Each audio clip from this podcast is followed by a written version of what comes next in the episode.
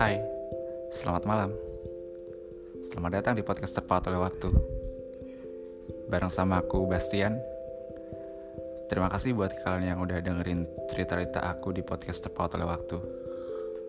Di podcast kali ini, aku akan bercerita tentang pengalaman pribadi aku. Jadi, selamat mendengarkan. Dalam cerita aku malam ini, mungkin hanya Tuhan yang tahu jika dia sangat berpengaruh dalam hidup aku. Iya, hanya Tuhan yang tahu karena aku gak pernah membicarakan hal ini kepada siapa-siapa. Rasa senang ini tidak mudah untuk aku bagi-bagi pada siapa pun. Karena kalau menurut aku, jika melihat matahari tenggelam adalah cara merayakan senja, maka melihatnya adalah cara merayakan rindu.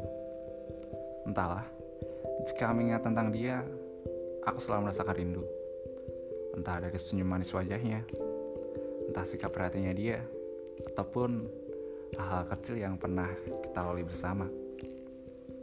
Aku nggak tahu, mungkin aku terjatuh dan perasaan ini melaju dengan cepat tanpa disuruh. Dan ternyata perasaan itu nggak cuma bikin aku senang, tapi juga bikin aku sakit. Ya, aku sakit karena rasa yang aku miliki tumbuh dengan sendirinya tanpa ia mengerti. Dan sebenarnya aku pengen pengen bersikap biasa aja. Tapi apalah daya. Karena pada dasarnya aku nggak bisa. Dari mulai ingin bersikap biasa aja, nggak terlalu merhatiin dia, nggak terlalu care sama dia, dan nggak terlalu mencintai dia. Sebab dalam puisiku tentang dia, dia tuh baik, dia cukup, dia tidak lebih dan tidak kurang. Karena dia diciptakan pas untuk disayang seorang. Dan begitulah ujar semesta sambil memeluk. Akan tapi pada kenyataannya aku nggak bisa mengontrol perasaanku terhadap dia. Entah aku yang terlalu berlebihan dalam berekspektasi atau dia yang kurang memahami.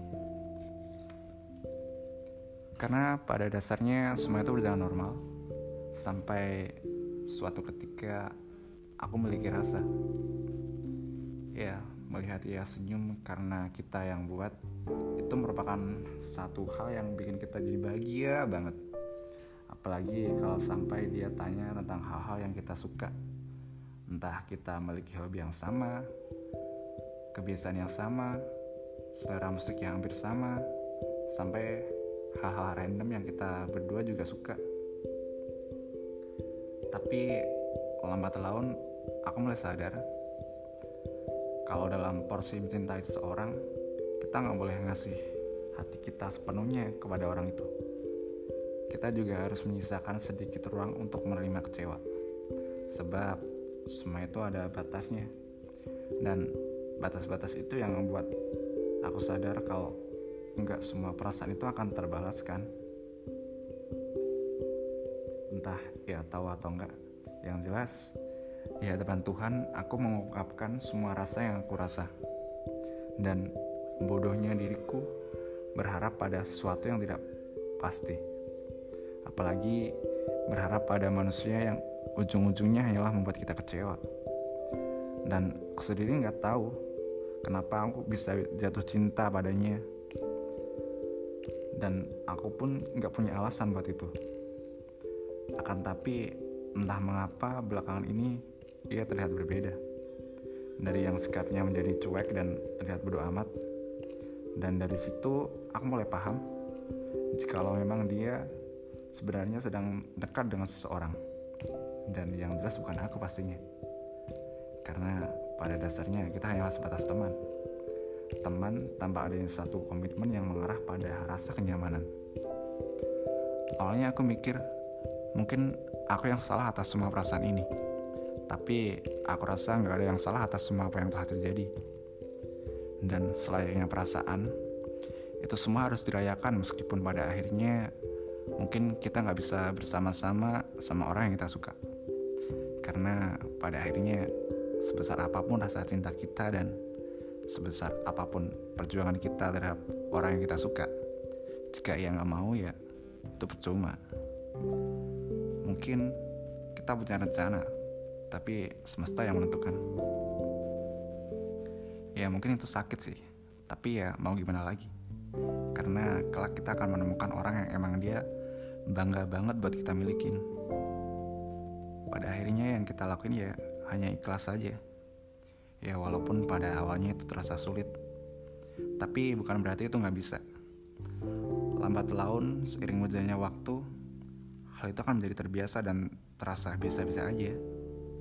Jadi yang mulai ketemu dia jadi biasa aja, ngobrol sama dia jadi biasa aja dan chat sama dia juga jadi biasa aja.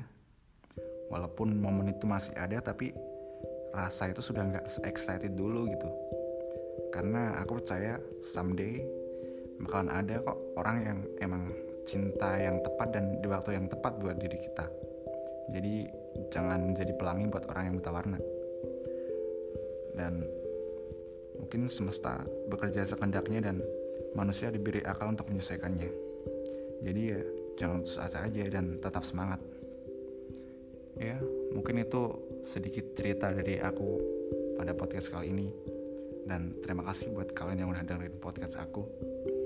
Tetap semangat, jaga kesehatan dan dengerin podcast episode selanjutnya dari aku. Dan aku Bastian undur diri dan sampai jumpa di episode selanjutnya. Dadah.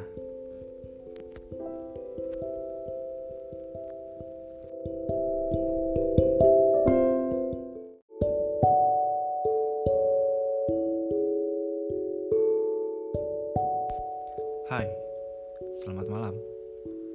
Jumpa lagi di podcast terpaut oleh waktu bareng sama aku Bastian. Sebelumnya, terima kasih buat kalian yang udah dengerin cerita-cerita aku di podcast terpaut oleh waktu. Seperti biasa, di podcast ini berisi tentang pengalaman-pengalaman pribadi aku. Jadi, selamat mendengarkan. Dalam dinginnya malam, dan gemericiknya air hujan. Di kala malam itu, aku sedang menunggu kabar dari seseorang. Seseorang yang entah hatinya untuk siapa, jelas aku sangat mencemaskannya. Entah mengapa, segala perihal tentang dia selalu muncul di kepalaku. Padahal, aku sendiri nggak tahu apakah dia mengalami hal yang sama seperti yang aku rasakan atau enggak. Tapi yang jelas, aku begitu menikmati rasa yang aku miliki. Kalau menurut puisi-puisi lama, cinta itu ialah pengorbanan. Tapi kalau menurut aku pribadi, cinta itu tentang ketulusan.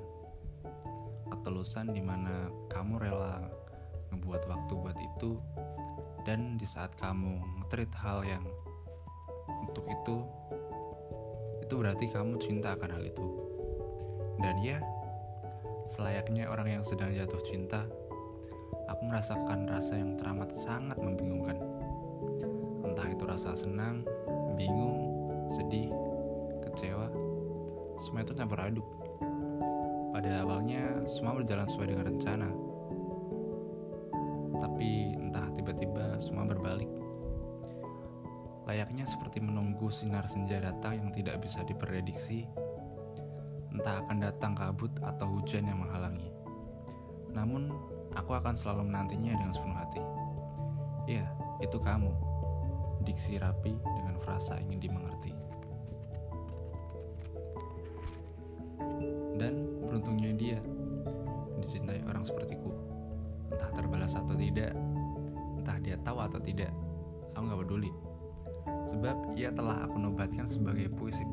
Manis dan doa paling menguras tangis di dalam dadaku. Karena di sini aku mencoba untuk bisa memahami dia. Entah seberapa randomnya mood dia dan seberapa konyolnya tingkah laku dia. Aku tak mengapa, karena yang aku inginkan hanyalah mencintainya dengan sepenuh hati. Sebab entah bagaimanapun juga, rasaku ke dia sudah terlanjur bersemayam di tempat paling nyaman yang tidak bisa digenggam.